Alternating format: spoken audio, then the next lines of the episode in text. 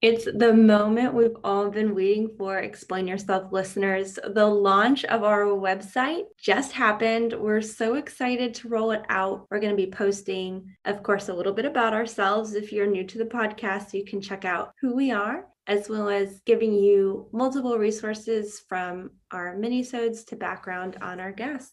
Please go check it out and visit www.explainyourselfpodcast.com.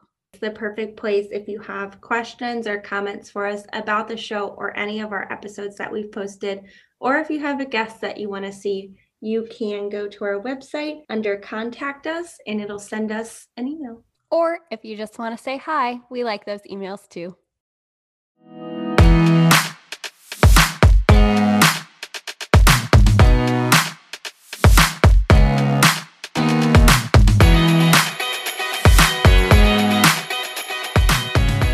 Welcome back, Explain Yourself listeners. We are very excited for today's episode. We have Dr. Ashley Wellman, who has been a scholar specializing in homicide, victimology, and trauma since 2008. She's published over 30 research articles, has served as a national and international keynote speaker, and often appears in the media as an expert on these topics. As a widow and a single mother, she was forced to rebuild and redefine her life. One of the ways that she's opened a new chapter and started to redefine her life has been through her newest children's book, The Girl Who Dances with Skeletons, My Friend Fresno. The book talks about how sometimes our greatest friends are the ones that we least expect. Just ask the girl who dances with skeletons and her friend Fresno. Join them as they learn that new things don't have to be scary, our differences make us special, and that life is better when we are in it together. This is a story that celebrates the beauty of diversity, inclusion, self-love, and the power of friendship. This week, instead of Annika and I guessing as to what it is Dr. Wellman does day to day, we're going to let her dive a little bit deeper into the side of the true crime stories that we don't always hear too much about, which is the victims' families. Ashley, thank you so much for joining us today on the podcast. How are you doing? I'm doing so good. How are you girls? We are good. We are ready with cocktails in hand to talk about some of our favorite subjects of true crime and spooky things and, you know, all things relevant to this Halloween week episode. I am so excited about Halloween. I have my red wine ready, so I'm ready to chat. Yeah. I was just telling Julie that I tried to make a new cocktail to branch out. It's called a wild rose. It's got gin, dry vermouth, sweet vermouth, aromatic bitters, and orange bitters. But I had to top it with some tonic water because it was just a little too boozy for me. So we'll see if I make it through this interview. We'll hand it over to Julie if you get too excited. Right. Julie, what do you have in your coffee mug that I hope's not coffee? Correct. It is a hot toddy. Oh. Mm-hmm. Yeah, it's spooky season, so I can drink warm alcohol, and I'm here for it. Well, my red wine is in a skeleton glass, so I'm very excited about that. Yes, where is that glass from? I think I need those. This is an oldie but goodie, but I believe I got it at TJ Maxx or Marshall's, so you know, you just got to keep your eye out. I think Pier 1, I think they went out of business, but they used to carry skeleton glasses as well. R.I.P. Pier 1. I love TJ Maxx. I was just there this afternoon. It's the best. Marshall's, I love all of them. You got to get the gift card, though, for all of them. I've made the mistake of only getting the sole gift card. It's very depressing. Oh, yes. Why do they even sell just a single gift card? I don't know. Absolute. They're like TJ Maxx or a bust. Right. Yes. Yes. Good luck. I'm not friends with those people, but I'm sure they're out there. Yeah. TJ Maxx is my personal favorite because you get a mix of the home goods and a mix of the clothes. Absolutely. Maybe TJ Maxx will sponsor us now. That's right. Come on, guys. And the holiday goods there are amazing. So, you know, clothes hit or miss. They won't hire me. They'll hire you girls because you didn't say anything negative, but clothes are hit or miss. But I love when the seasonal stuff comes out. They always have the cutest, most unique things. And so inexpensive too. Yes. We obviously talk about what you wanted to be when you were growing up. That's the premise of our show. We discuss what you wanted to be as a kid, how that changes throughout your life, and then what you're doing now. So tell us what you wanted to do when you were growing up. I was pretty confident I was going to be a Broadway star. That's what I wanted to be so badly. I would watch a movie like The Wizard of Oz. It's my favorite. And if I watched it once, I subjected my whole family to sitting and watching me recreate every scene of it and do all the different voices. My current friends have to listen to me do it now, but but I really wanted to be a performer. And I think I'm 36 or 21, whatever you want to tell people, but I'm 36. And I think for my generation, it was very much artistic things were not a career. And so that was something that was cute and fun, but let's buckle down on what's going to make you money. It was always about stability and financial security. And so one, I couldn't sing on demand. If you give me a part, I can fulfill the role very well, but I cannot audition to save my life with the musical portion. And so I quickly realized I was probably not cut out to be on Broadway, and my parents were relieved. And so I went in to college with an AA degree. So I was a nerd in high school and I went to college my senior year. And when I got there at age 18 for my undergraduate career, they said, "Hey, Ashley, you need to pick a major right now. What are you doing?" And I said, "Well, I've always wanted to be on Broadway. So maybe something like broadcasting." And they said, "No, you don't want to do that." I said, "Okay. Criminal justice is a passion of mine. Maybe I could be in criminal justice." They said, "No, you definitely don't want to do that because you would have to be a cop." And so all advisors out there, quit crushing people's dreams. Right. Yeah. There's they had something in mind for you. Apparently. They did. And so finally I was like, "Well, I don't know if I want to be a police officer." And, so I said, "You sure I don't want to be a broadcaster?" And they said, "No, you don't want to do that." So I actually ended up being a public relations major. And thought I was going to be this event coordinator and, I was going to be this great wedding planner because everybody wants to be a wedding planner. I wanted to be a wedding planner at one point in my life and my parents shut that down so fast. I'm telling you, can you imagine? It would just be so fun, but then you got to deal with the brides. Maybe it's not that fun, but I wanted to do that. And so I went into public relations. I got a job at Barnes and Noble and I was a community relations specialist. So I actually did all the American Girl parties and book signings. And it was so much fun. And that was the start of my adult life, was as a public relations person. So you mentioned you're 36. So you were around during the prime of American Girl. My God. Samantha? Yes. Samantha all the way. I'm telling you. And now we didn't have all the American Girl stores and stuff. It was just the books. And then the dolls came. Mm-hmm. I don't think I ever got a doll. I remember my parents made me save up my money.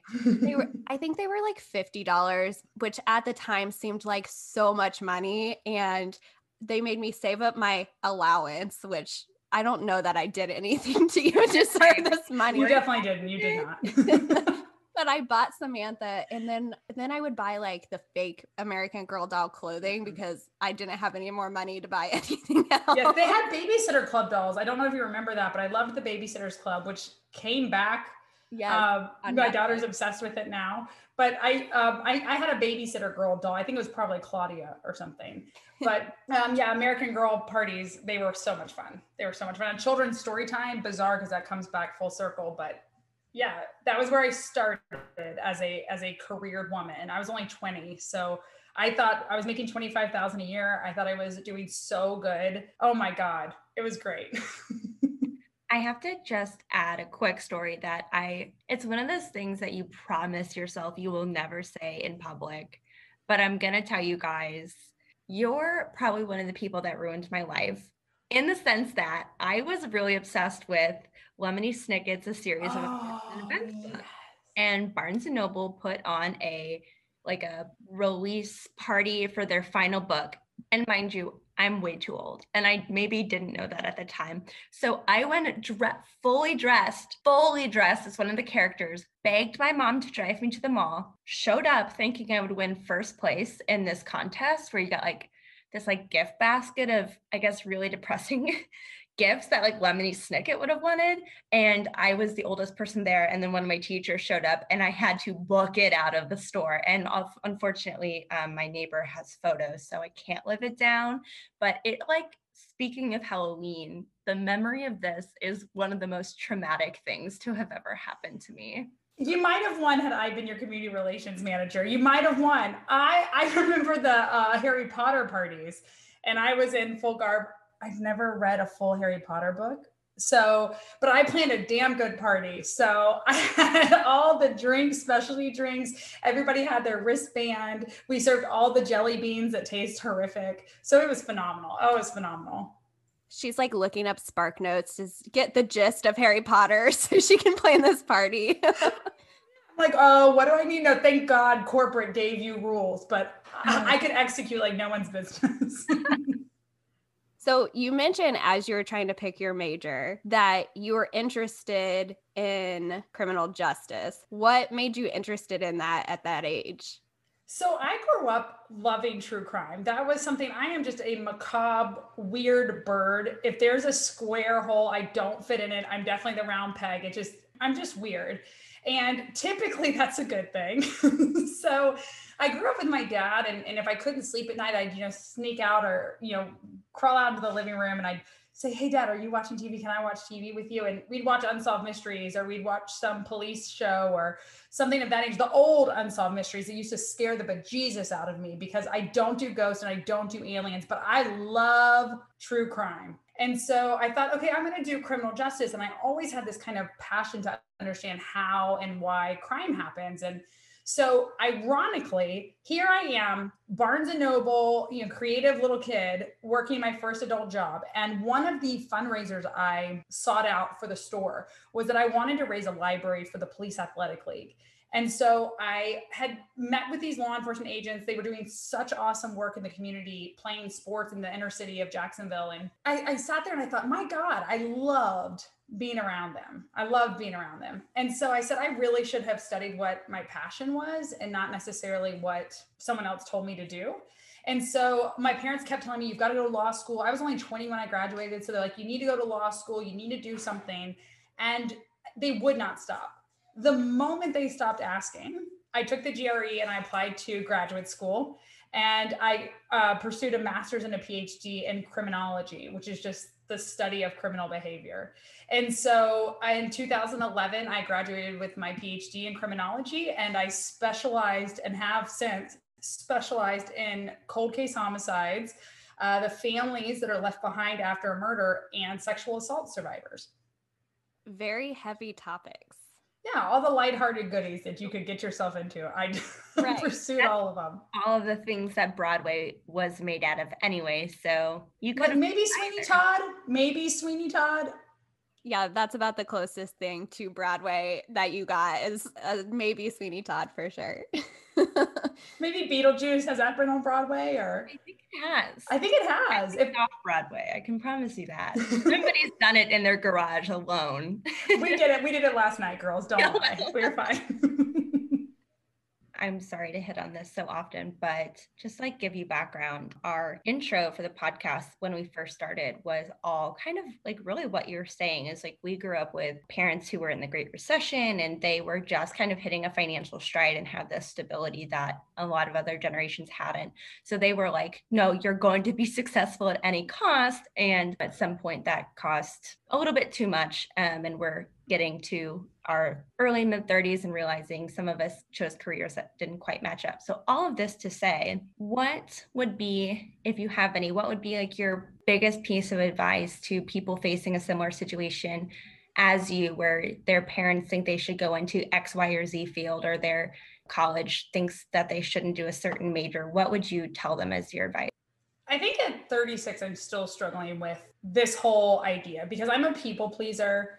I am just brutal on myself. And so I think the advice I would give, and I try to give myself daily, is that at the end of the day, you're living your life for you and you have to deal with the good and the bad. And so often all we present to everybody is the good, and we struggle and we have these, mental health crises, and we struggle with being unhappy at work, and we define ourselves by how much effort we're putting in at work. But if we're really unhappy, it has massive consequences in your relationships, at home, in the job itself. And so for me, I'm learning that you really have to stop trying to please other people and live life unapologetically with empathy for other people and with a goal to do good. But at the end of the day, you have to step back and you have to say, the only person I look at in the mirror every night is me. And I owe it to myself to believe in myself, the way I talk to my friends, the way I talk to my child, whatever else it is, and pursue something that makes me feel alive, because life is short. It is so short. And if you're doing something that makes you unhappy, it literally cost you significantly. So listen to your gut, turn off the noise outside, and look at yourself in the mirror and say, am I proud? Am I happy? Am I doing what I want to be doing? And if the answer is no, dig a little deeper and say, do I have the guts to change it? You are the guidance counselor that we all needed. I needed this advisor. Mine wasn't there. She's like, no, incorrect. You're wrong. So you pivoted away from your PR job, you got your PhD. From there, did you specialize in anything? I did. So while you're getting your master's and your PhD, you complete your thesis and your dissertation. So you're really supposed to emerge with your PhD as a quote expert on a particular topic. So here I am in grad school. Again, I'm forced with, hey, what do you want to do? Right? And in a day, you're supposed to be able to answer, what do you want to be for the rest of your life? And so I really knew I wanted to pursue homicide. And I thought that what I was going to study was the case itself. And I was fascinated with serial killers, like everyone else who's in there, every other woman in the world.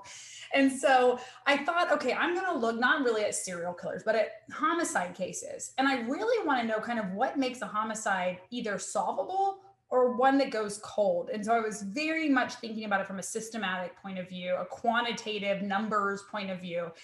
And I called the local police department and I said, hey, I want to come intern with you. I want to volunteer my time as a research consultant and work with you. And they're like, absolutely not. So insert laughter. I literally was like, guys, come on. You want me to come work with you for free, and I'm going to go through your cold case files, organize them for you. And you're the expert. This was key. You're the expert on the topic. I just want to learn from you. So of course I showed up day one with 24 donuts, and they brought me in every Tuesday, Thursday for the next 3 years and let me come and work with them. And it was the most incredible experience. I worked with Detective Bob Dean and Detective Heather Phillips down at the Alachua County Sheriff's Department. And they really gave me free access to their cold case unit. And so I'm going through and they're taking me into prison to interview suspects. And one of them was like, oh, I'll talk to that girl right there. And both detectives are like, what? She's a free intern. You will not be talking to her. He did. It was great. It was so great. It was like being in a movie. They let me help with DNA processing, putting requests out for DNA processing, organizing case files. Never in a million years did I think where I ended up would happen, because one day we're working these case files, we're sitting in the office, we're probably drinking coffee, flipping through case books. And this mother comes in and she says, I just want to know what the fuck happened to my daughter. And everyone just kind of stared at her and she was crying. She had flown down from New Jersey and she had said, you're going to answer me. What happened to my daughter? And so Detective Dean grabs me and he says, oh, Ashley will talk to you for a little bit. And here I am, probably 25 at the time. And I had never spoken to, in my knowledge, to a survivor of violent crime. And so I run outside and I'm like, oh, hi, I'm Ashley. I don't really work here. And we talked about her daughter just as a human being and how brokenhearted she had been for over a decade about the unsolved murder of her daughter. And at the very end of it, I remember saying, I am so sorry. I'm so sorry that I can't give you an answer in this case. And she said, Ashley, I didn't get on an airplane for an answer. I knew no one was going to give me an answer. I got on an airplane so that they would see my face, they would remember my daughter, and they would be forced to talk to me about her and listen to me. And so that night I went home and I just felt so blessed that I had this platform to have this dialogue with this woman who was so incredibly strong. And I started trying to research everything there was about the surviving families of homicide, or they're called survivors of homicide. And there wasn't anything. There's very few articles about traditionally solved homicide survivors. But in 2008, when I started this research, there wasn't anything about families who don't have an answer in their case and what happens to them with the grief, the loss, the trauma, interactions with the media, the police. And so for the next 3 years, I completely changed again, kind of what my thought process was. And I started researching and interviewing families and becoming an advocate for those who had lost someone to homicide and their case had been unsolved. When I got into being a college professor, because that's what you do with a PhD, sexual assault survivors became another area that I was just super passionate about, because unfortunately, college campuses are a breeding ground for sexual assault. And so I said, okay, I have the advocacy hat on. I really have some weird empathetic connection with survivors, and I would love to use that to help these, you know, men and women on college campuses. And so that's kind of the path I've been taking, working both with the families of homicide and the survivors of sexual assault. It kind of blows my mind that in 2008, there was not any research on that, because it wasn't like that was ancient times. A lot had happened. There had been many homicides up to that point, and a lot of huge cases up to that point too. So it's crazy to me that there was no research. There wasn't. And the reality is our clearance rates in the 60s and 70s used to be in the 91% area. We used to solve almost 100% of the cases every year, and about 91% a year. Now it's like 60 to 64% of homicides every year are solved. And so the number of survivors, if you just said, like, let's say on average, there's about 14,000 murders a year. Each murder is going to have 3 to 7 intimate family members associated with the case. And that's a conservative estimate. That's the lowest that could be is every year, 45,000 people are left with an unsolved homicide of a loved one. And that is like lowest conservative estimate. And so I thought, how is it that this group of victims, because that's what they are, doesn't have someone voicing any kind of plea for these families, whether it's compensation, how to work with law enforcement to get your case heard, how do you speak to the media to try to minimize the trauma of the media interactions? No one was researching it. And so now if you look, there's several scholars that are starting to look, but again, it's a very, very small body. But when I was researching, there was, I think, one article I could find directly on the topic. And it was just cold case survivors were just a very small part of the article. And I went, bingo, this is it. If I'm supposed to be an expert on something, this is it. Because you recently released a paper about, right? Can you absolutely about that? Absolutely. So every year, the interesting thing people don't understand is as a professor and as a scholar, I'm often, people just think we teach in an ivory tower. We don't. We're responsible for scholarship and research to be published every single year. That's something that we're accountable for. Service in the community is something that we're accountable for. And so I have branched off a little bit, particularly in the last couple of years, to do a little bit more lighthearted stuff like slasher film analyses and things like that. But the latest article that I published was actually with my brilliant colleague on this topic of homicide, my brilliant colleague, Michelle Meidel, Dr. Meidel. She's phenomenal. We actually published a piece about the relationship with law enforcement and how families have to balance a lot of complex ideas with law enforcement if they're dealing with them. Let's imagine you're a cold case survivor. You don't have answers in your case. There's a lot of resentment and anger with law enforcement because they're the key to solving your case. And so if you don't have a solution in your case, you blame the police because they didn't do their job. They didn't solve the case. You don't have an offender to be mad at. You can't be mad at anybody else. So usually the police get this resentment and frustration.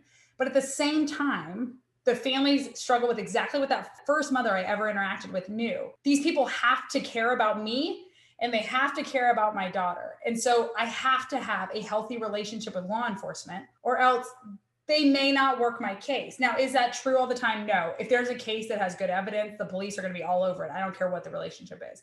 But when you talk about a cold case file, like I remember in Alachua County, we probably had 30 some odd cold cases that went back to the 60s. So of course we're working cases that have the most evidence, but at some point too, when a mother is so loud, when a dad is so loud, when a sister is so loud that you know your phone is going to ring every morning and you're going to have to answer to this mom, then you actually give it more attention. I mean, that's the human nature of it, right? I want to tell her something because regardless of the situation right now with law enforcement in the country, I have never seen heavier hearts and more dedicated human beings than the detectives I worked with trying to solve these cases. They had pictures of the victims on their desk.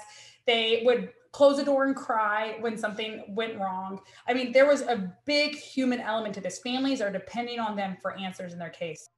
Well, I see, being a big true crime fan, but not working in that area at all, all I see or hear are the families who come on podcasts and talk about their families, or we're seeing reenactments of the family's relationship with the police. And from somebody who hasn't, you know, fortunately been in that situation, it does come off as like, oh my gosh, they're passionate, but it seems misdirected.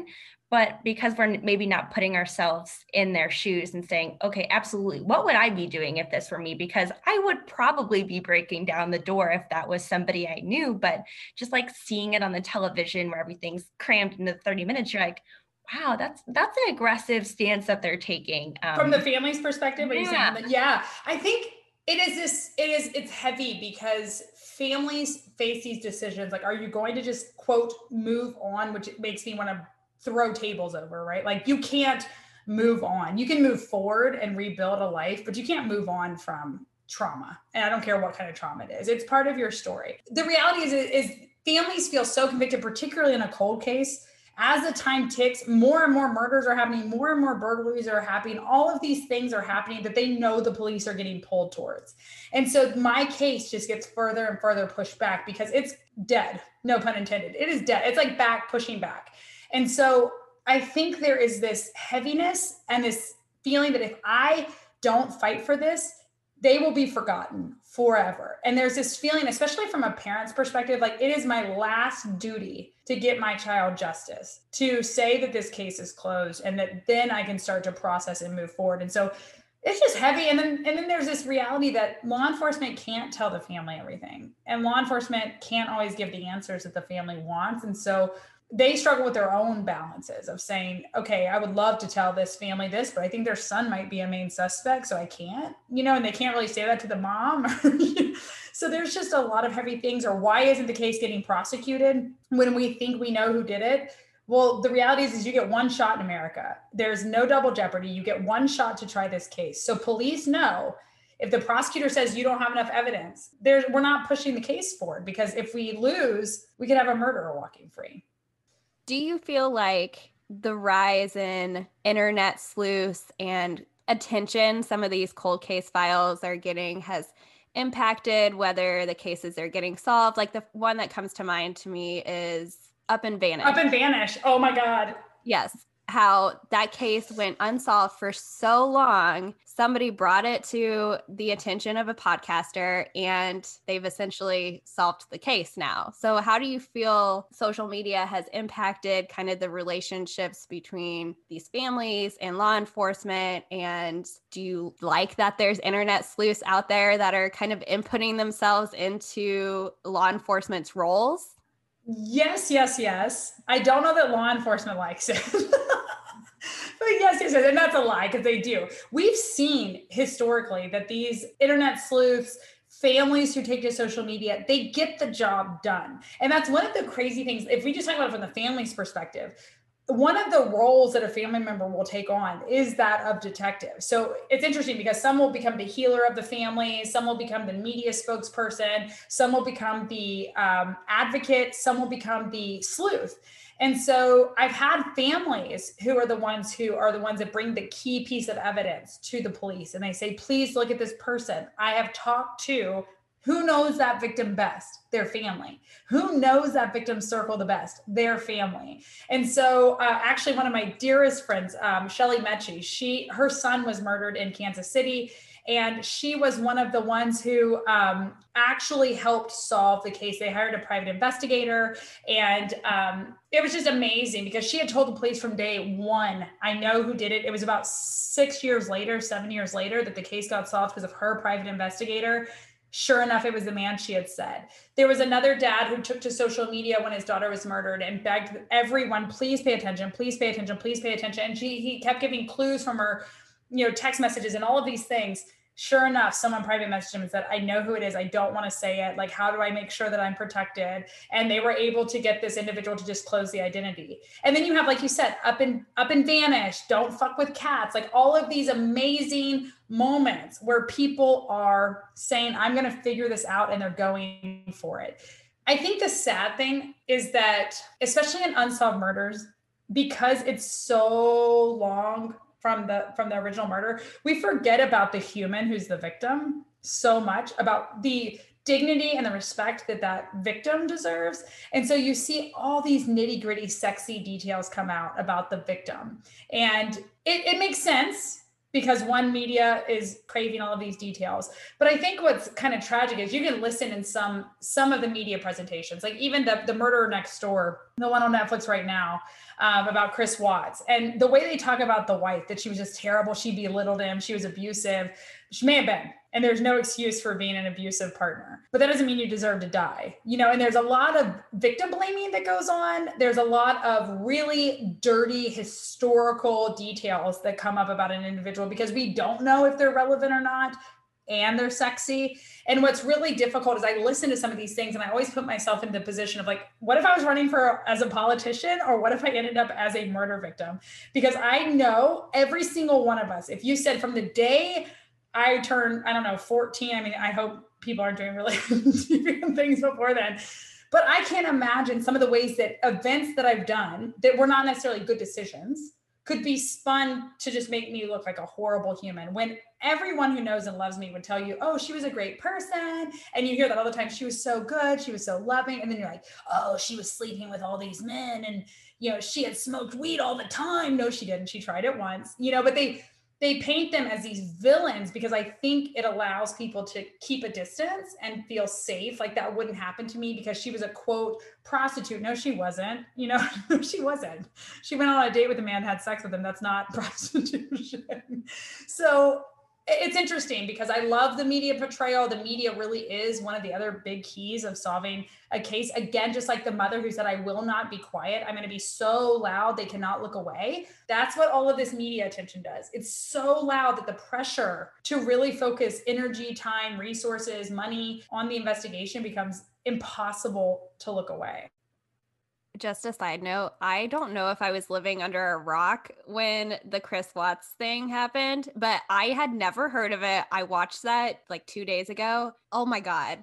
I think what you said is interesting about them portraying her as pushy, and because I literally was just talking about— What wife is not pushy? Hi. My favorite role was pushy wife. So I was like, hello, I would be that way too. Like, do the shit you're supposed to do.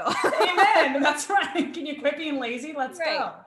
I'm like, honestly, that's probably how I'd be portrayed as well. I don't know another mother out there who doesn't get into tiffs like that with her husband about like, pick up the slack. I'm doing 90,000 jobs and I need you to do one. So can you— If my life had like a credit afterwards, it would be like pushy wife. Julie, like that was my role in my own movie. We talked a little bit how you chose these focus areas. What did you do after you finished studying those? You graduated. What was your path forward after that? Okay, so right before I graduated, it was probably 2010. I graduated in 2011. In 2010, I met the most incredible human being, Buddy Wellman. And he actually worked for the University of Florida Athletic Department. And I was at the University of Florida just as a graduate student. And I was tutoring some of the football players in statistics. And I remember walking into the copy room one day and hugging him for way too long, like the friendly hug that they pat your back to stop. And I didn't stop. So eventually he just hugged me back. And I walked upstairs. And I would marry him exactly 1 year later on April 30th, 2011. And I graduated in August of 2011. And I remember sitting across the table from him back in 2010. And I said, you don't want to marry me because I have to move somewhere around the country. You don't get to pick as a professor. It's very, very competitive. And it's kind of like who has the opening with your specialty, you know, and the rank that you are. And so I said, I don't know where I'm going to end up. And he said, that's okay. I have nothing else going on in my life. I'll follow you. So I married him, and we did. The very first place we ended up was at the Citadel in Charleston, South Carolina.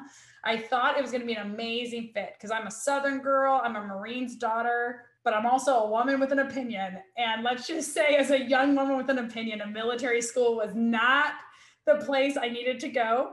I still remember their Save the Males shirt with a no through a girl with a ponytail. So like no girls allowed. And I was only there for a brief 2 years. And so we moved from Charleston over to Missouri. I was at the University of Central Missouri from 2013 to 2018. And in 2016, I was so lucky because I had the most beautiful baby girl with Buddy. Her name is Reagan. And in 2016, she was about 2. And we had really come to this idea, okay, we're going to have a second child. I don't know about you guys, but I have planned my whole life from start to finish. Every moment is planned out on a timeline.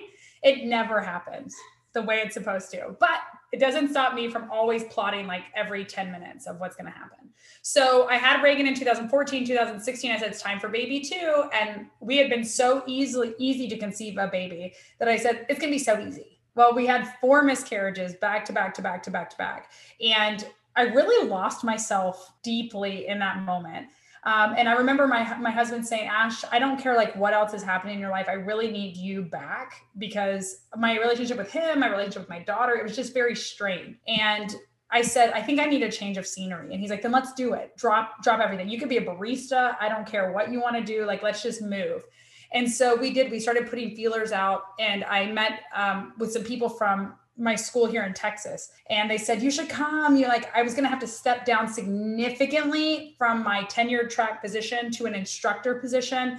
Very stupid. When you look at the academic field, people would tell you I was crazy. But I remember looking at Buddy and saying, like, I cannot do this. Like, I had another offer to go to an R1 university with tenure. And I was like, I can't give that up. And he said, yes, you can, because you have to go where you're going to be happy. Again, that advice we said earlier, right? You have to go where you're going to be happy. So I did. We moved here in 2018. And the day before I started my new job, glass shattered downstairs. And I called out to Reagan, like, what did you break? I knew my daughter had broken something. She didn't. I ran downstairs. My husband had actually pulled a picture off the wall and had collapsed. And he was seizing on the ground. And I had no idea at the time, but he had actually had a pulmonary embolism. And so he couldn't breathe. And my daughter and I watched while he died in our home. I followed him to the emergency room. They brought him back 4 times, and then they pronounced him dead at 4:30 on August 12th, 2018. And again, I was at this crossroads in my life of like, everything I thought had been important up till now is either gone or it's worthless. So all the things that I had been putting so much of my time into, making sure I got tenure, making sure that my title was something I was proud of, making sure that I had accolades on my paper, meant nothing. And everything that did mean something to me, motherhood, wife, all of this other stuff, was gone. And so I remember thinking, like, if I could just throw myself back into work, I'd be great. And then you fast forward a little bit, and I found out very quickly that grief changes the way the world looks at you and the way you fit into the world. And so I got actually barred from a job that would get me back up to my tenure track job.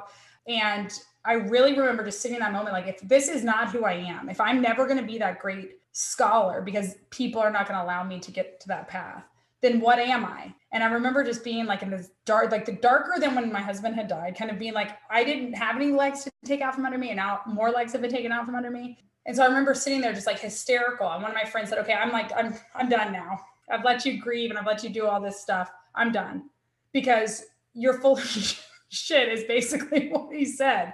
And he's like, you get to decide what you are, nobody else. So like, let's say that position's gone. That was unfair. That's not right. They didn't react the way they could have or should have, but you get to define who you are. And you're letting 3 people define the way the world sees you. And so he said, so what are you going to do about it? And I went, well, shoot.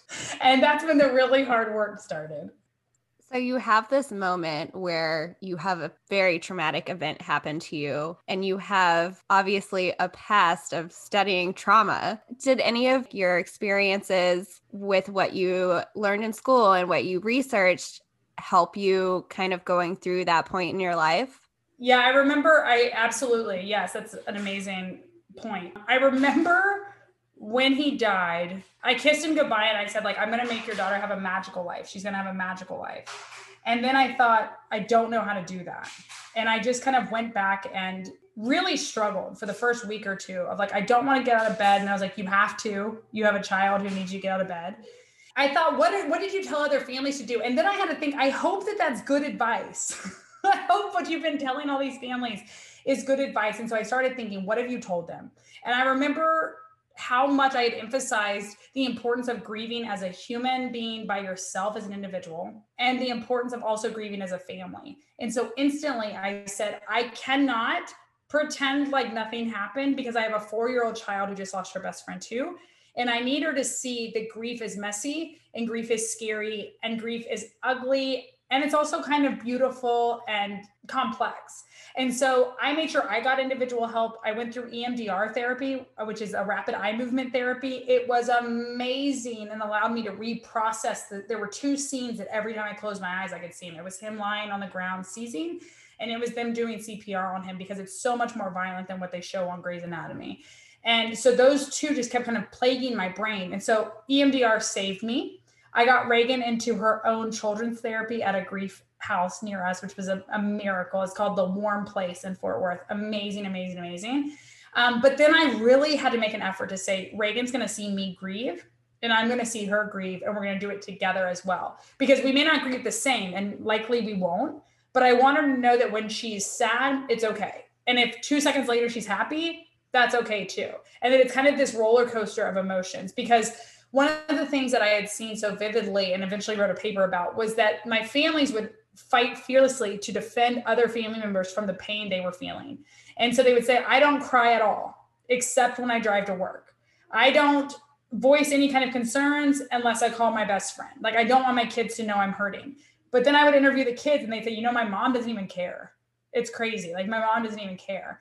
And I remember thinking, oh my God, if you had just heard your mom, like, she cares so much. Or my dad is like this tough guy. He never cares. And the dad literally couldn't get words out because he was crying so much. And he's like, my girls have never seen me cry. And I just remember thinking, like, okay, Reagan has to see the good, the bad, the ugly. And so I did that a lot. And that's something I would tell anyone who's grieving. You have to grieve by yourself, but you also have to vocalize the grief as a group, and you have to be open and vulnerable to other people where they're at and meet them where they're at, because we're all kind of different in our grief structure. I had also told people about the importance of creating new things in your life, because so many times, and I was doing the same thing, I fought fearlessly to be the old Ashley by walking back into the classroom, because that was my safe space. I was like, I didn't get on Broadway, but I perform every single day with 160 students, and I love it. I love it. I love it. And so I said, if I can get back to the old Ashley, then I'm going to be fine. And I remember one of the three colleagues who just broke my heart at work said, you're not the woman we fell in love with. And I remember for 3 or 4 months, just like every time I thought about that statement, I would cry and I would fight it. And I'd be like, what are they talking about? I am her. I am her. And finally, I hired a therapist. And that was one of the first things I talked to her about. I was like, that statement was ringing in my head. And she said, would it be okay if you weren't her? Like, what if you weren't her anymore? And I went, oh. You know, she said, because grief has changed you. Trauma changes people. And she said, it doesn't mean all the amazing, beautiful things and that your story is not there, but you don't have to be the same girl you were 15 minutes before you died. And that's permission to change. And so I think that was one of the things that really stuck with me and allowed me to start to see the world differently, was that I don't have to be that same person. And I also don't always have to just identify as the widow anymore. And so I would tell people that, right? You need to identify new roles, new traditions, new permissions in your life, and don't feel guilty when you celebrate or when you smile or laugh or go out for wine with friends. And I think the world doesn't do that for you, right? So if I'm out 2 months later at an event, right, people are like, whoa, she must not have loved him very much, you know, or there's like ways to quantify all of the feelings you have for somebody. And the reality is that that's not true at all. It's that you're struggling to say, what's my new life look like? And so that was one of the best pieces of advice that I think I had given to other people, and said, like, okay, I have permission to be happy again, to grieve when I need to, and to rewrite the story however I want to rewrite it.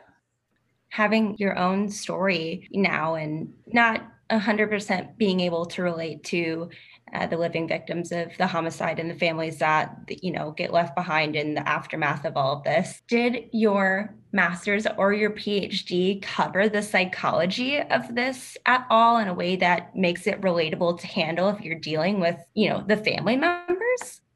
I don't think really anything can prepare you. I think the work that I had done in it's like any other thing, right? So people get out of their college degree. All my students right now, they're like, oh, I want to be in criminal justice. I want to be an attorney. I want to be a police officer. You cannot teach those kids to enter into a workforce and be trained to actually do the job. Even an accountant, all these things. You learn on spreadsheets. Wherever you end up in life, whoever's your direct mentor is going to be teaching you how to do it. And the more and more you do it, the better and better you get at it. And so I think what was interesting is that I was going blind in my graduate studies. I remember one of the professors said, if you wanted to study homicide, why did you come to the University of Florida? No one here studies it. And then my incredible mentor, who's a sociologist, she's not even in criminology. Her name's Dr. Marian Borg. She's one of the dearest friends of my life right now. She said, hey, I'll be your mentor. I know nothing about what you're studying. But the cool thing about getting your PhD is that you're supposed to be becoming the expert in the subject. And so she said, I want to learn with you. And if you want to go on that journey with me, I'll learn with you and I'll kind of do, you know, your PhD with you and help you get your dissertation done. And that in that moment, even that, and let's back up a little bit. Academia is such a weird breed. It's so dry. People are so serious. It's always about, you know, esteem and who you are and ego. And I was so different. I never fit in the first place. I remember Marian, I was very young in my, I might've even been in my master's degree. I had first met her taking a class with her and she said, oh yeah, you know, I have 2 little girls and don't tell anybody, but my focus is my family and, you know, this, and this. And she was just so real as a human being. And I said, that's who I want to be. If I'm going to be an academic, my family is always going to be my number one. I want to be involved in the community and whatever else comes.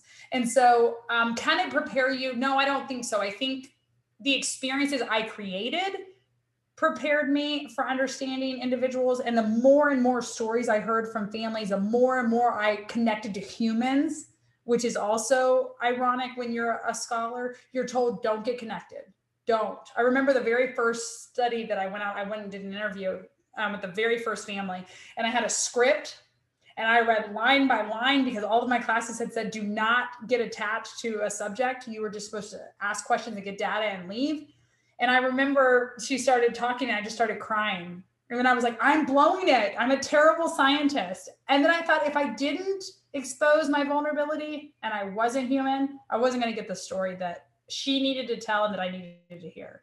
And so I just kind of threw the rules out the window. That's like my new... It's weird because I'm a type A OCD rule follower. And yet so many times in my life, I just kind of say, screw it. And I'm going to do it my way. And I got the richest, most genuine stories of my life because of that attitude. And I think, I remember this one dad said, I don't want to talk to you. I was there to interview his whole family. He's like, I don't want to talk to you. I don't talk about this. And I said, that's fine. No worries. You know, and I was talking to his wife and he was kind of listening from the kitchen. And then a few minutes later, he's like, I'm not talking to you today. And I was like, I know, that's okay. And then a few minutes later, he's like, maybe I'll talk to you, right? And he took me outside and he started crying. He's like, I just don't talk about it. And my girls I never talk about it with my girls. And then he said, are you religious? Yes or no? And I thought, oh, you're never supposed to like throw personal things in there. And I said, I am. I'm very spiritual. And I said, religion's hard for me, you know, but I said, I believe in a higher power and I believe in Christ and, you know, whatever. And that's my belief. And then he said, can I pray for you really quick? And I went, oh my gosh. And I will never forget. He prayed just for like, thank you for her voice and for what she's doing. And I wrote that down in the front of my journal. And every time I went on an interview, I would read that prayer in the front of my journal.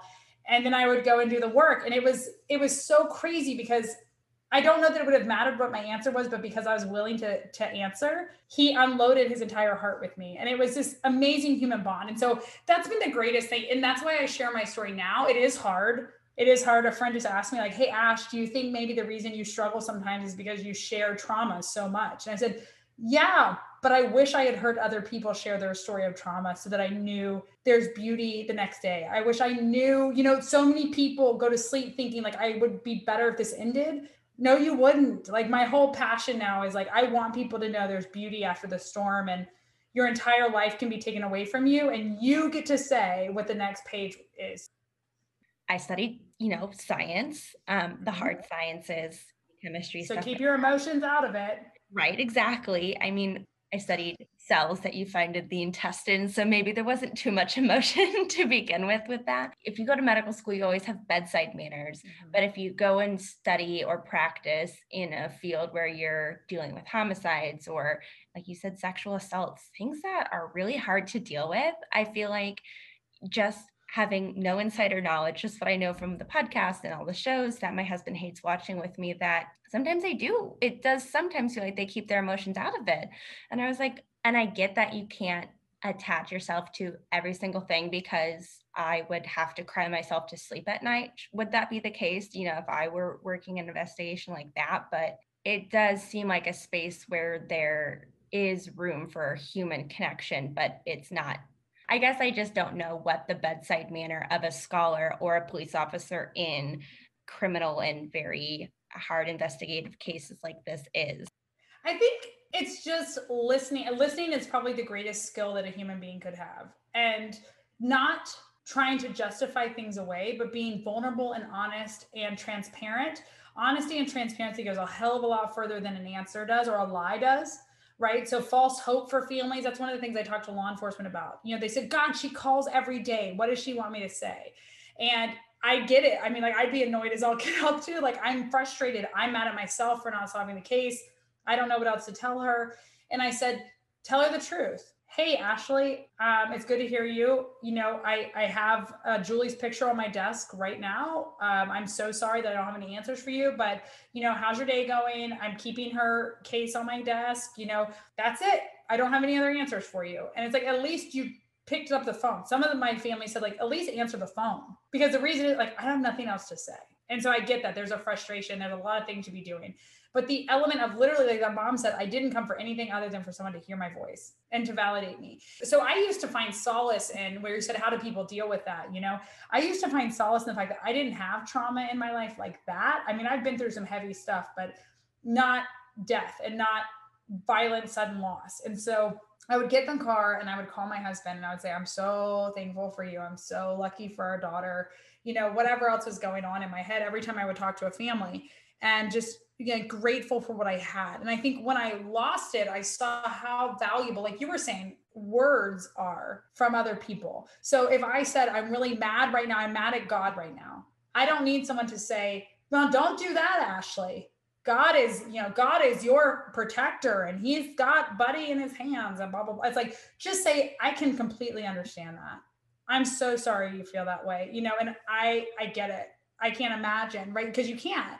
And so instead of trying to justify away my feelings, to validate my feelings, as crazy as they could be, is some of the most powerful things somebody could do. And so I think that's all that it is listening and validating human conditions, that I'm hurting, I'm struggling, I'm scared, right? We're all the same. At the end of the day, we're all the same. And so to just say, what would I want to hear if I was in that position?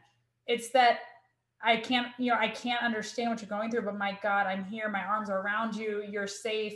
What can I do for you? And mean it, you know, and those kinds of things. It's just, words can go a long way. And even just silence and being there and listening can sometimes go even further. So you said that you were interviewing these families in order to gather data. And we've talked a lot about kind of the emotional component of dealing with these violent homicides. What quantitative data were you gathering, and what was the end goal of collecting that data? So if you look at the publications that I have and the research that I publish, that is the data that I have. So I'm a storyteller, which is crazy because we are trained as scientists to really express ourselves in scientific ways.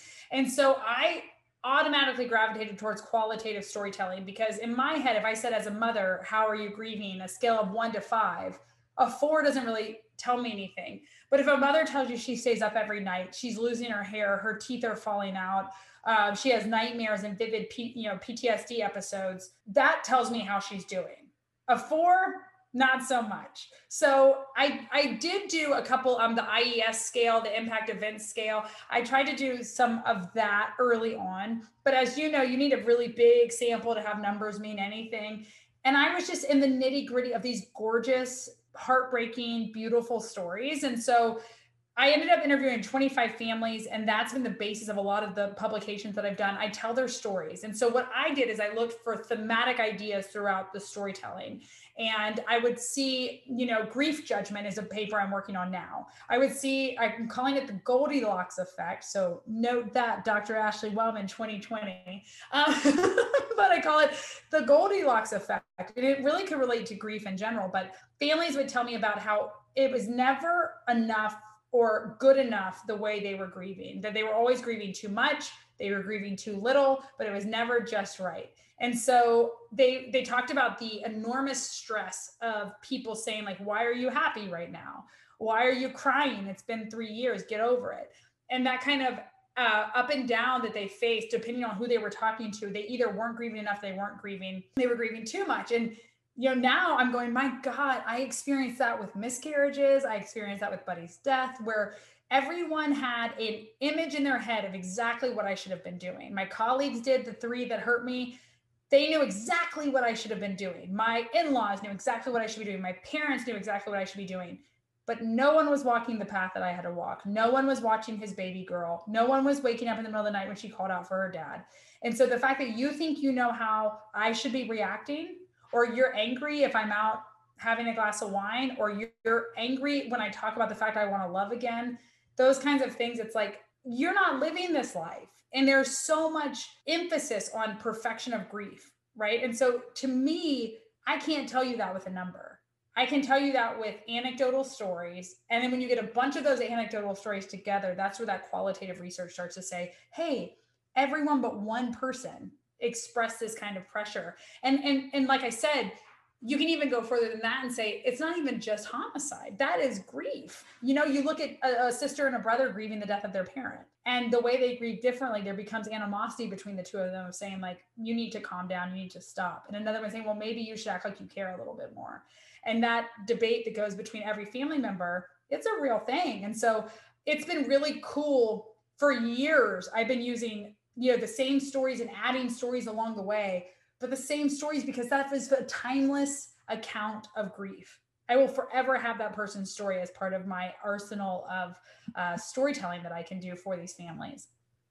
So I am a brutally honest friend, and you mentioned a brutally honest friend that kind of told you, Ashley, you need to get it together and move forward. So can you talk to us about what this friend said to you kind of made you decide to move forward and make some changes? And I have a feeling this is where the book comes in. It is. Oh, it is. And it makes me so happy. You can just see the way my face changes. I'm like watching our video. Yes. Okay. So thank God for honest friends. You guys are priceless. I have a lot of them. I have one I was trying to pick my pictures for my website. She's like, that one's terrible. And I went, well, there's that. Delete. So. And she's like, I love you a lot. I said, I know you do, or you wouldn't have told me. So no, thank God for honest friends. It's hard because grief is a beast. And I think I had friends I never expected to pick up and come across country literally every weekend for almost 6 months, to the point where I was like, I hate people being in my house. And then they'd say, oh, can we come? And I'd be like, ugh, and they'd book a ticket anyway. And looking back, thank God people did not listen to me, and they did what I needed at the time, which was love and compassion and people around me. But this one friend was one of the few people. I was new in the city. I didn't have anybody here when Buddy passed away. And here I am as a single mom trying to hold it all together. And he would come by and make sure, like, hey, have you been out recently? Like, have you gotten out to get lunch? Do you want to go grab a glass of wine? And he saw a picture of Reagan, my daughter, dancing with her posable skeleton. So she's had a best friend Fresno since she was 2 years old, and he's a 3-foot posable skeleton. And this friend of mine saw a picture of her dancing with him in October of 2018. It was Halloween. And he said, that is the scariest and coolest picture I've ever seen in my life, because it's so macabre. This kid should be terrified of a skeleton because society tells her to be terrified of him. And yet she sees, you can see it in her face, she sees ultimate joy and friendship with this being. And he said, I think you should step away from some of the heavy things that you've been working on and give yourself permission just to write a children's book, maybe. Little did he know, you do not tell Ashley Wellman to do anything and not expect it done like 24 hours later with, a glossy cover or whatever. So I walked back into his office and I said, can I read you this children's book I wrote? And he's like, I told you that 48 hours ago. And I said, I know. While I was driving around the car, I recorded it on my phone. I wrote it up. Now the story's morphed a little bit since then. But I read in this book, and you could just see it in his face. He was like, this is a thing. This is amazing. And I got partnered with Zachary Thomas Kincaid. I don't know if you guys know Thomas Kincaid, but he's the painter of light. He's freaking amazing. He was an amazing artist. His nephew, Zach, is better than Thomas was. Don't tell the Thomas Kincaid collectors, but he is better than his uncle was. And Zach's only, in his late 20s. And he's such an amazing artist. And I remember asking him, hey, Zach, do you want to be my partner on this children's book? And he's like, I'm an artist. I'm not an illustrator. And I said, I know that. And that's exactly what I want. I want an art story, because what My Friend Fresno was about, it's called The Girl Who Dances with Skeletons, My Friend Fresno. It again started as this way for me to heal and start to kind of process grief and trauma. And I had kissed Buddy goodbye in the hospital and said, I promise I'm going to make your daughter a magical life. And that is the hardest promise I've ever made in my life. And then I thought, what if this children's book, she is forever going to be a character in a children's book. This is one way I could do that. I could make it magical. So when all the disaster at work happened and my heart was broken about that, this same friend gave me a couple weeks to process it. He was heartbroken. I was heartbroken. My other colleagues were heartbroken. And then he said, it's time to get over it, right? It's done. Nothing's going to change it. All this, they're not thinking about you. Their heart is not breaking like this, but you are losing who you are. You're not, because I told him, like, I'm not the woman I want to be. My daughter deserves better than this. I'm crying all the time. My daughter had come in all the time and said, like, are you crying because of work? And I said, yeah, like, that's really sad. This is because of work. With everything we've been through, I'm crying because of work again. And he said, you've got to stop. And I said, well, I'm not good at anything else. I'm not good at anything else. And if I'm not Ashley, Dr. Ashley Wellman, the scholar, then what am I? And that's where he said, I'm just going to have to call bullshit on this, because one, you're always Dr. Ashley Wellman, the scholar, because like Audrey Hepburn said, right, you can never be overeducated or overdressed or anything like that. And so I will forever be a teacher, a scholar, an advocate. And you can't take my degree away from me or any of those accomplishments, but I also don't have to necessarily be broken and indebted to something that crushes my soul. So he said, think about all the things that job requires from you. A love of other people, teaching, which is my passion, creativity, because like I said, I couldn't make Broadway, but dang it, my classroom is my stage. Every day I walk out there and do my thing. And so he said, what could that translate into? You can be whatever you want to be, right? You tell Reagan that all the time. And I thought, okay. So I cried a lot. I called a therapist and I marched myself down to the courthouse and I opened a small business and I didn't look back. And I said, okay, I'm going to take Fresno and make him something that's going to make us thrive, not just survive the death of Buddy. And so I remember calling Zach back. I said, it's about to get real. Hold the phone. All right. I'm going to step out and I'm going to make The Girl Who Dances with Skeletons, My Friend Fresno, the start of a franchise that is about inclusivity and love and friendship and acceptance and this ability to say all the things that scare us in our lives, pivoting, starting something new, losing the love of your life, surviving the death of your dad, having a limb disorder, having a learning disability, whatever it is that makes somebody scary. It's only scary because we won't talk about it because it's misunderstood. But if we embraced it, we would learn that all of these different things about us, the things that make us different, make us super special, and together we're better for it. And so that was really the passion behind The Girl Who Dances with Skeletons, My Friend Fresno.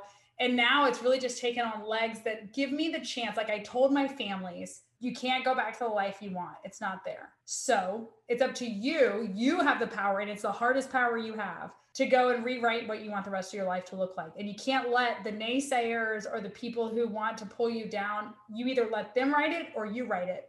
And I was going to be damned if I let somebody else write it. Both Julie and I read the book because you sent us a copy of it and absolutely loved it. I want to buy it for all of my nieces and nephews. Adult friends. Yes. And girlfriends. It's a great book for us as adults. Like someone told me the other day, it was really funny because I wrote it truly as a way for Reagan to be a character in his story and the love of her friendship with the skeleton. I thought, what a precious little story. Now, 2 years into the endeavor, and as much as I've grown, I'm like, okay, someone told me the other day, you're Fresno. And I said, no, I'm not. That's a posable skeleton. And they said, no, just listen to me really quick. You've been stripped to the bone of every identity you thought that you were. Mother, professor, wife, and like broken down, terrified because you don't know who you are and where you fit and whatever. And it just takes one or two people to kind of like adopt you and love on you to say, you're amazing and I want to dance with you. Do you know what I mean? Like, let's do this.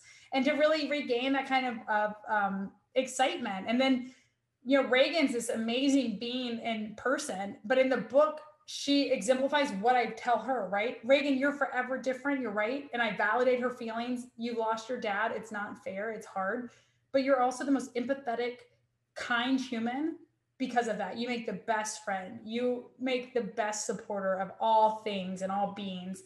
And that's what the book's about. So it's like all of us are either Reagan or Fresno in this book. And so it's like, which one are you? Because I'm going to dance with you no matter which one you are.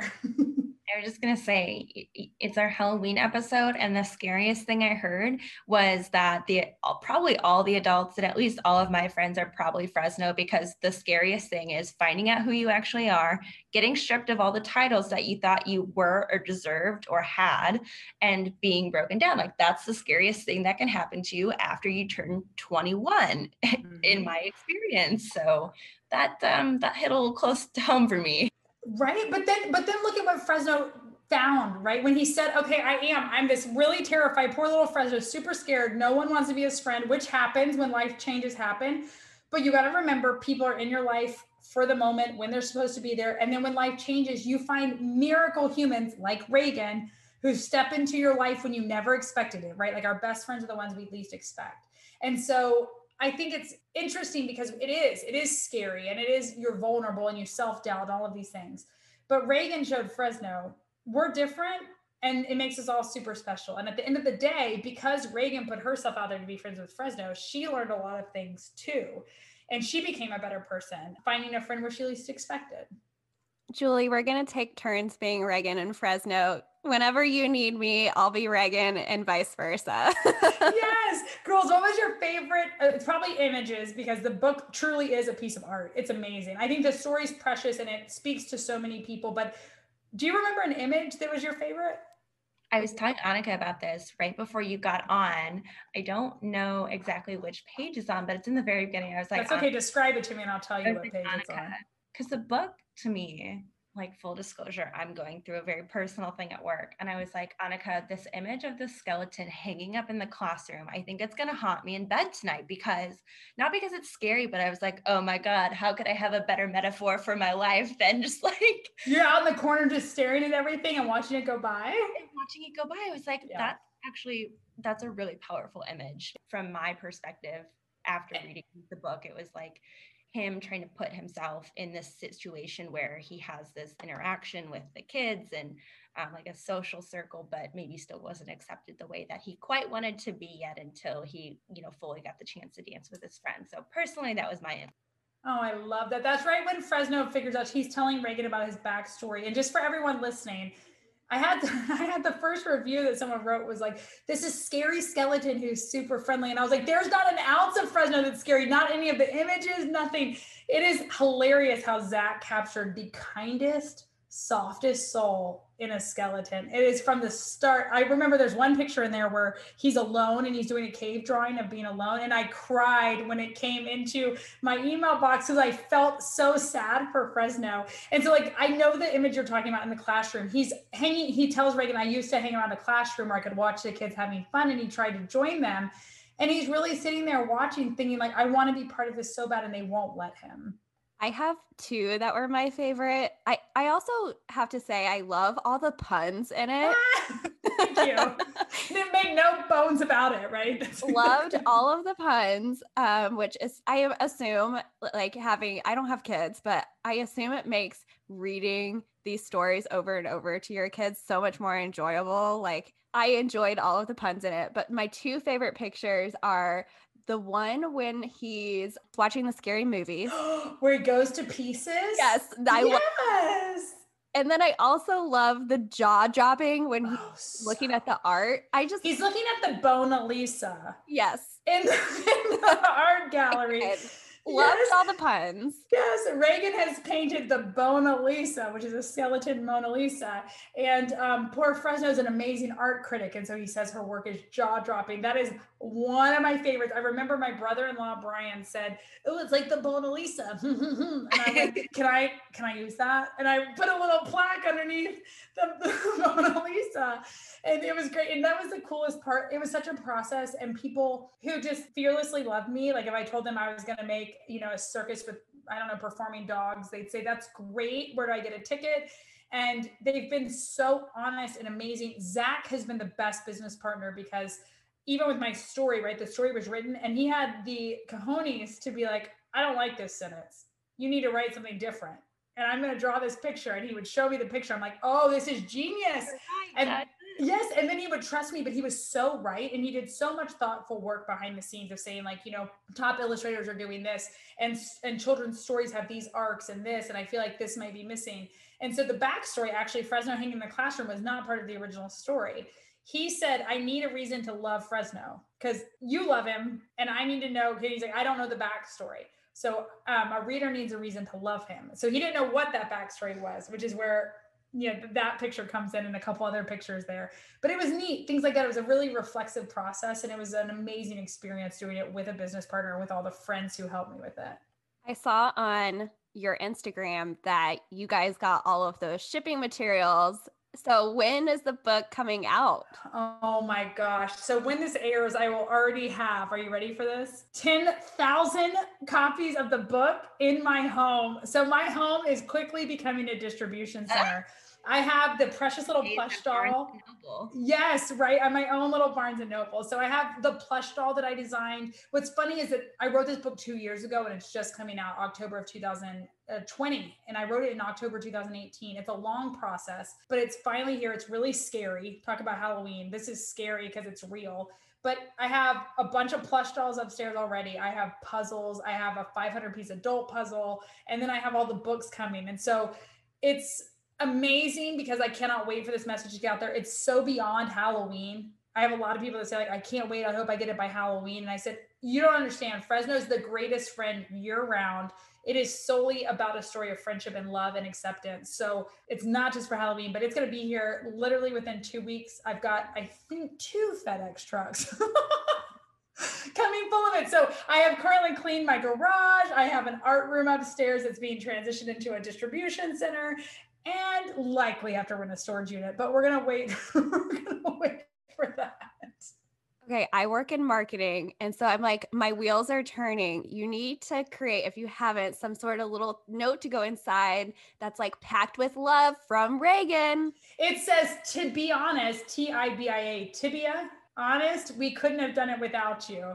And it says, yeah, leave us a review, follow us on social media, all of that. I have that. I almost bought custom packing tape to have his face on the packing tape, but I'm a small business. Mama's just getting started. So I did do the little label. I have stickers that are going to go inside of it. And actually, we sold 150 plush dolls this summer before the book even came out. And Reagan signed every single thank you card. We handwrote, and she signed at age 5 at the time, 5, 6, wrote her name for every single person. And it was such a cool experience. She's like, oh my gosh, how many do we have today? And I can't get her to do a lot of stuff, but she was committed. That girl is Fresno's best friend, but she's also the best little marketer I could have asked for. So how does she feel about being front and center in this? First off, is she blonde? She is blonde. Do you want to see her real quick? Let's see if we can get her. Hold on. Oh, hello. I think Fresno is a terrific friend. You do? I do too. Why is he a good friend? Because he's special to me. What do you guys do together for real? What, like in the book, we do a lot of really cool things, but in real life, what do we do with Fresno? I dance with him, and we bring him on so many adventures. And what do you know, Fresno is very different than you. Is it scary when people are different, or is it special when people are different? It's a tiny bit crazy, but it makes them special. It's a little bit crazy, right? Because you get to learn about new things and new experiences, but it makes them so special, right? That's the best. What is your favorite song to dance to Fresno? I would say all. I don't really know, since a lot of songs are good. A lot of songs are good. She likes Barbie Girl a lot. That's a really good song. Can you tell the girls what's your favorite page in the book? I would say all of the pages. But you have one favorite. What's your favorite? I know what it is. Tell me. Where you're jumping on the bed. Jump. Yeah. Why is that your favorite? What are you doing in that picture? You invite him out to play and you guys jump on your bed? It's because I show him all my toys and be kind to him. Yes, you're showing him all your toys and you're kind to him. Thank you, Reagan. Thank you. Everybody, be super special to people who are different and be super special yourself. Right? Oh my God, she's adorable. Sure. She's the greatest. She's the greatest. She actually the other night, it's funny because I can sometimes feel Buddy like talking to me through her, or some wise human, whoever it is, talking through her. I'm a little like a loose top, and Bud was like my anchor. And thank God, my dear friend who convinced me to write, he's like an anchor too. But when they're not here, right, I'll get super upset and Reagan will be like, breathe, mama. It's going to be okay. You are perfect just the way you are. Don't worry. It's going to be okay. You made this, so it's going to be perfect. And I'm going, oh my God, thank you. So I'd be lost without this 6-year-old next to me. I'm grateful she's my business partner too. She's the wise for a 6-year-old. I think at the age of 6, I was like, I don't know. I definitely wasn't saying to be wise. I was probably watching Barney still. Yeah, she's funny. She's really funny. She's a very, very smart kid. Well, it must be, I mean, incredible now at her age just to be, you know, the main character in this book, but it's going to be such a fun journey, you know, growing up and looking back on this book, you know, when she grows up and to see what you did for her. That's going to be really awesome. I think that's the coolest part because people ask me now, like, well, Ashley, what happens if you fail? You're a single mom. You're like, what are you doing? And I thought, fail? You can't fail. I mean, I've got it. It's here. So whether I donate them all to a children's hospital or whether this becomes my business, I did it. And forever Reagan's going to just say, I was a character in this. She told me the other day, she said, you know how at school, you know, Corona's ruined everything. But she said, you know how at school we get to dress up as our favorite character in a book? I said, yeah. She said, I'm going to dress up as me. And then she said, then I can bring our book. And I thought, this is the coolest thing ever, because she's right. Forever. It's almost like the Amazing Amy. Hopefully she doesn't go crazy like she does. But overall, I remember when I watched Gone Girl, one of the coolest things was like, how cool would it be to be the main character in a children's book series? And then here I am, you know, years later, like I said, let's let that end at being Amazing Amy and not. I was thinking about Gone Girl when you were talking about like her growing up with a character, and I was like, oh my God, it's like, don't worry. If you any other moms listening, you know, like I put so much pressure on myself as a mother. So anytime something goes wrong or she won't listen, or literally the other day she took scissors to my couch because she's an artist, and I did not handle it well. There wasn't enough wine in the world to help it. But I remember being like, that's it. She's going to be a future drug addict. She's definitely going to be doing this and that. Like, it just, I went dark real quick. I went, this is it. This is a sign of, you know, bad things coming. Calm down. She's really great. Kids do some real crazy, exhausting things, but. I mean, scissors is not great. Sharpies also aren't great on things. No, we had to talk a lot about how many $20 bills that couch was made of. Oh, it was a good money lesson for her. Yeah, and how many Fresno books will we have to sell in order to buy? And how many of our toys do we have to donate that would equate to this couch? It was not a beautiful week in our household. So you mentioned before that you are a planner to the T, and that, you know, this is your newest venture, this is your newest franchise. So what are the next steps for Fresno? I want Fresno to be, like you said, a body of stories that kids can go to find themselves in Fresno's stories. And so we actually have books 2 and 3 already written. They're in my illustrator's hands.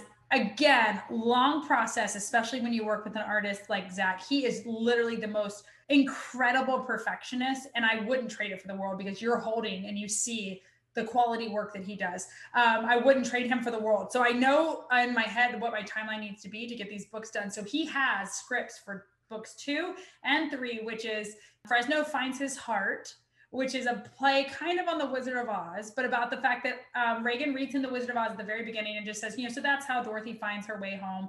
And he says, uh-oh, I don't have a heart. And so they go on this quest for his heart.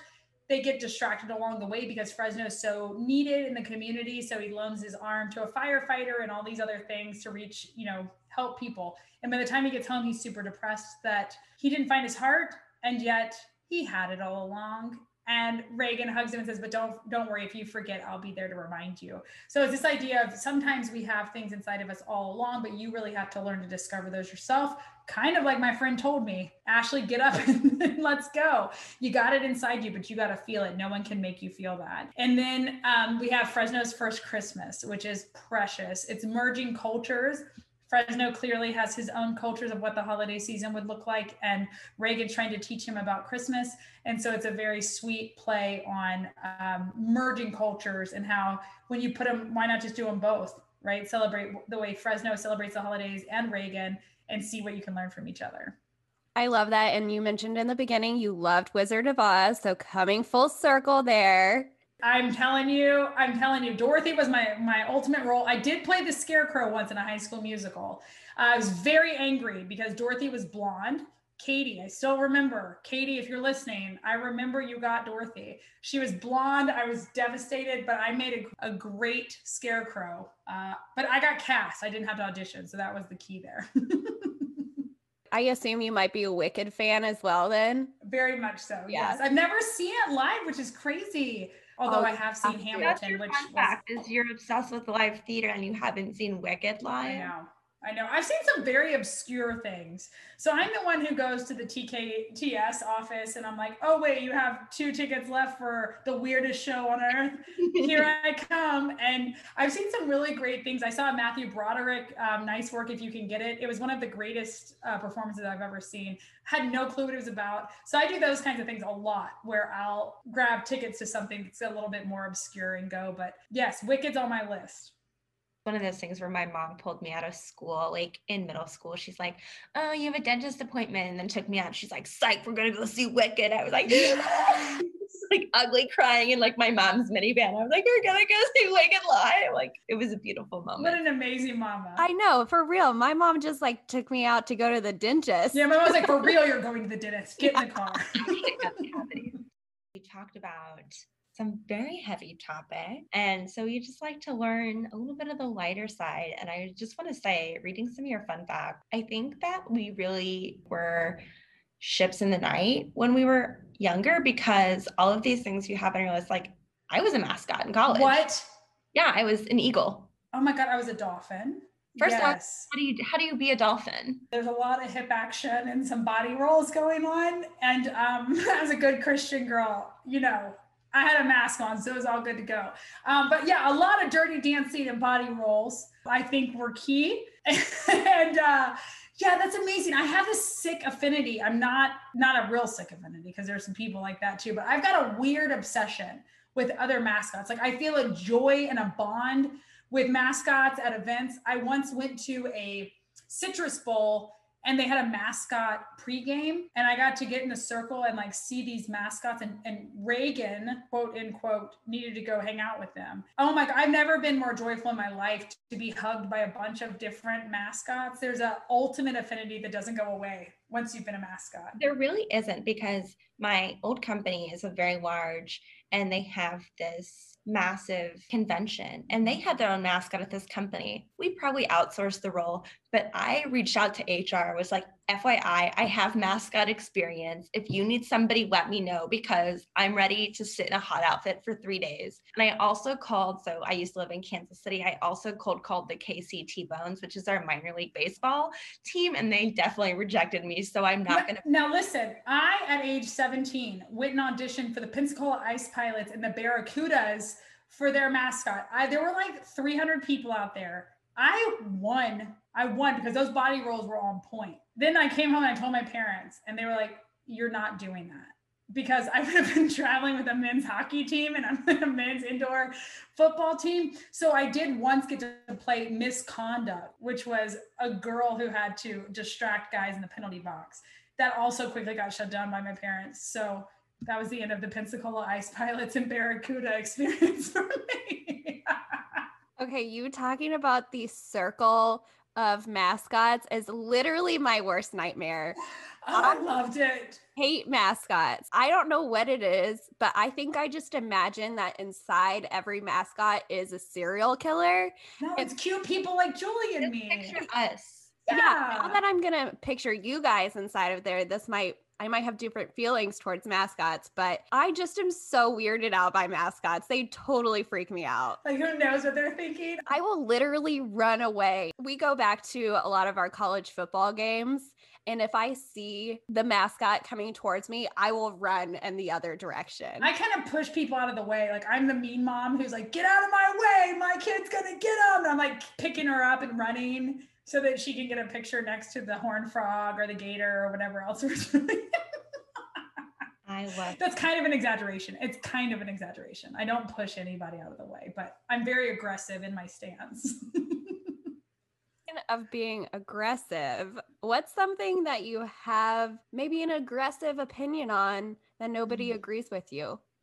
I despise mayonnaise. I cannot. Anything that has like a heavy cream sauce or a mayonnaise in it, you better hide it real good because I can't do it. That and corn. I don't do good with corn unless it's in a salsa. You're like, from the South and you don't like mayonnaise or corn. Correct. Correct. It's not a real good look on a Southern girl, but I feel like mayonnaise is like, it's like ranch in the Midwest. Like in the South, you put mayonnaise in everything. I love ranch, especially ranch at a salad bar. One that's like a fresh ranch. It's really cold. Not the kind in a bottle that's too thick, but the runny mess at the salad bar, at a Ruby Tuesday's salad bar or Jason's Deli salad bar. Get out. It's almost like I'm running for a mascot. I'm going to push you out of the way and come get you.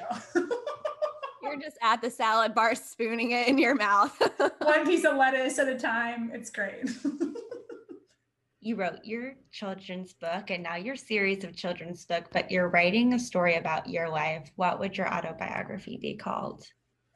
Fearless or Metamorphosis. Something about taking on the world with no apologies in the most kind and loving way. I think that would be a great title, and definitely one would make me buy the book, and two accurately describes, I think, everything you've shared with us. Fearless may be a stretch. That may be what I want the book to be called, because everyone else would tell you that I definitely have plenty of fear. But I'm learning the older I get that it can't cripple you the way that it has so much in the past, and that life isn't guaranteed. There is no promise for tomorrow. And so if you really want it, I can't tell you how many things I had planned in the future that I really wanted and they got taken away. So it's like, if you really want it, there's never enough money. There's never enough time. It's never the right moment. Just go do it. I was looking away from our Zoom call because Metamorphosis was the name of one of my favorite first CDs from Hillary Duff. I'm like, ooh. She had all the good advice at a young age with her Metamorphosis CD. So did Alanis Morissette when I was angry in the car. I actually was just looking at Hillary Duff CD the other day, really, because I added it to my bachelorette playlist. Yes.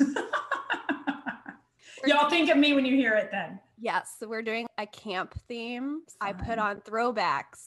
Just a whole playlist of throwback songs from the Radio Disney days and the... Are y'all Spice Girl fans? Oh, yeah. You Need Two Becomes One, because I remember how sexy that song was when we were teenagers and none of us were having sex. Yeah. But I remember how sexy that song was. To become one. Oh, yeah. That and like... Body rolls. It was the body rolls of the dolphin that I would do to that song. Body rolls.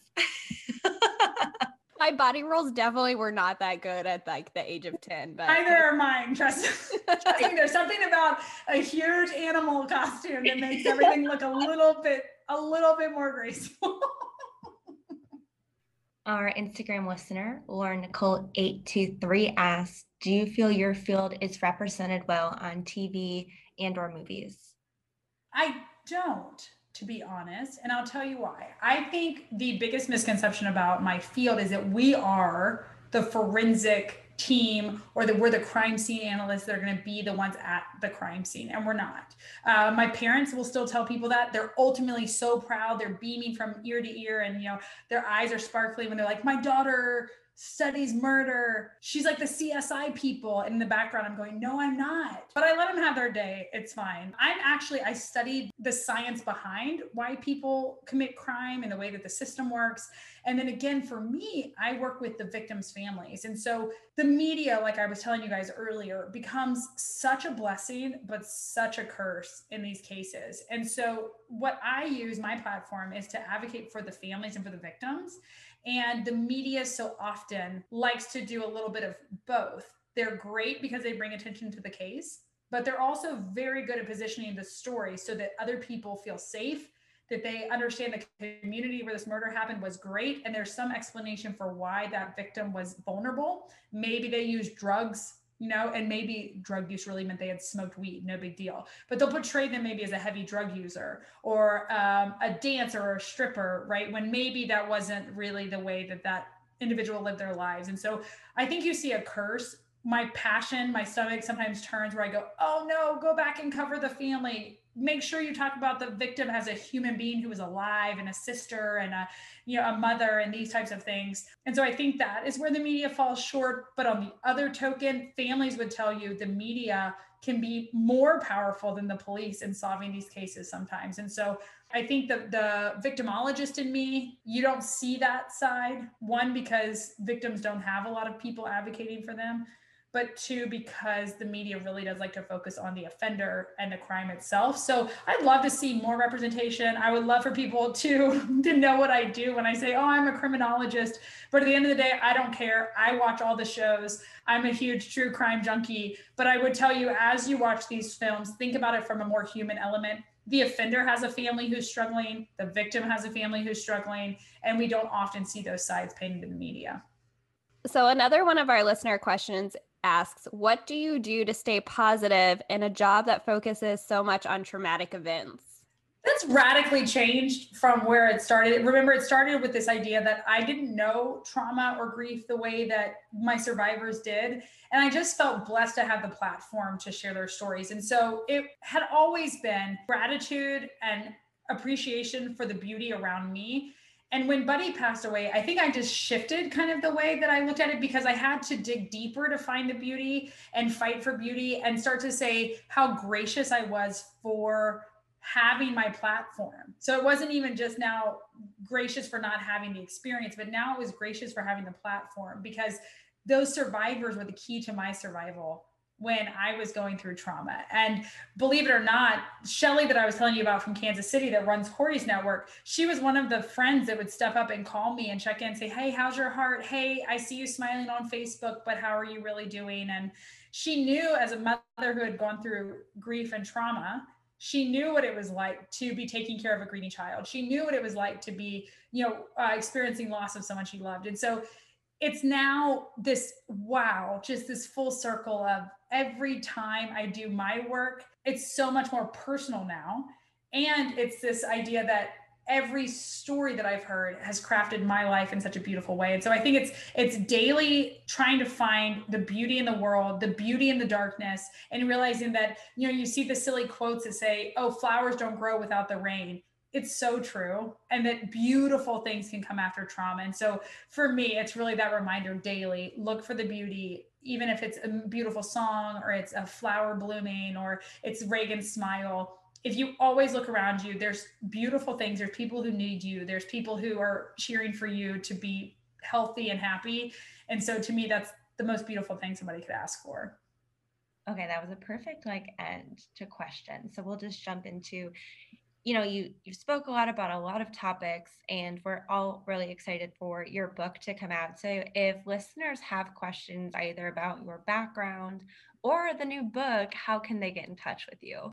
I love people to follow the journey of Fresno. They'll get to really see the skeleton Fresno, Reagan and her precious face, and then the work that we're doing as Ashley, the author. So if they want to follow that journey, we're on all social media platforms at My Friend Fresno. And then they can shop and play on our website, www.myfriendfresno.com. And if anyone's interested in Dr. Ashley Wellman, the scholar and criminologist who always will be a scholar and a criminologist, they can follow me on Twitter at Dr. Ashley Wellman, or they can find me at my website, www.ashleywellman.com. Well, Ashley, thank you so much for coming on. This was so fun. I might be a little bit biased just because the topic is so fascinating to me, but don't tell any of our other guests. This might have been my favorite interview. I laughed. I cried. Like, I went through the whole gamut of emotions. This is great. Roller coaster of emotions. This is really good for me because a lot of times people only want to know the sad stuff. And so I'm always telling the story just of Buddy's death, which it's part of my story, which is empowering. But it's exhausting if that's all I talk about. So I love that y'all made me laugh. I love that you cared about my heart, my passion, my family. I love that Reagan got to say something. Yeah. That might be my favorite part of all of this is that we have a cute little Reagan on. It's so cute. Yes, I'm very excited. So y'all were precious and you're so good at what you do. This was fun. It was really friends being like, what are we doing next? And I liked that. It wasn't stuffy. It was fun. I love the drink idea. It's all great. If you have questions for us, DM us on Instagram at Explain Yourself Podcast or send us an email at explainyourselfpod@gmail.com. And per usual, if you liked this episode, be sure to leave us a rating and a review on wherever you listen to your podcasts. That way, it's not just our moms listening.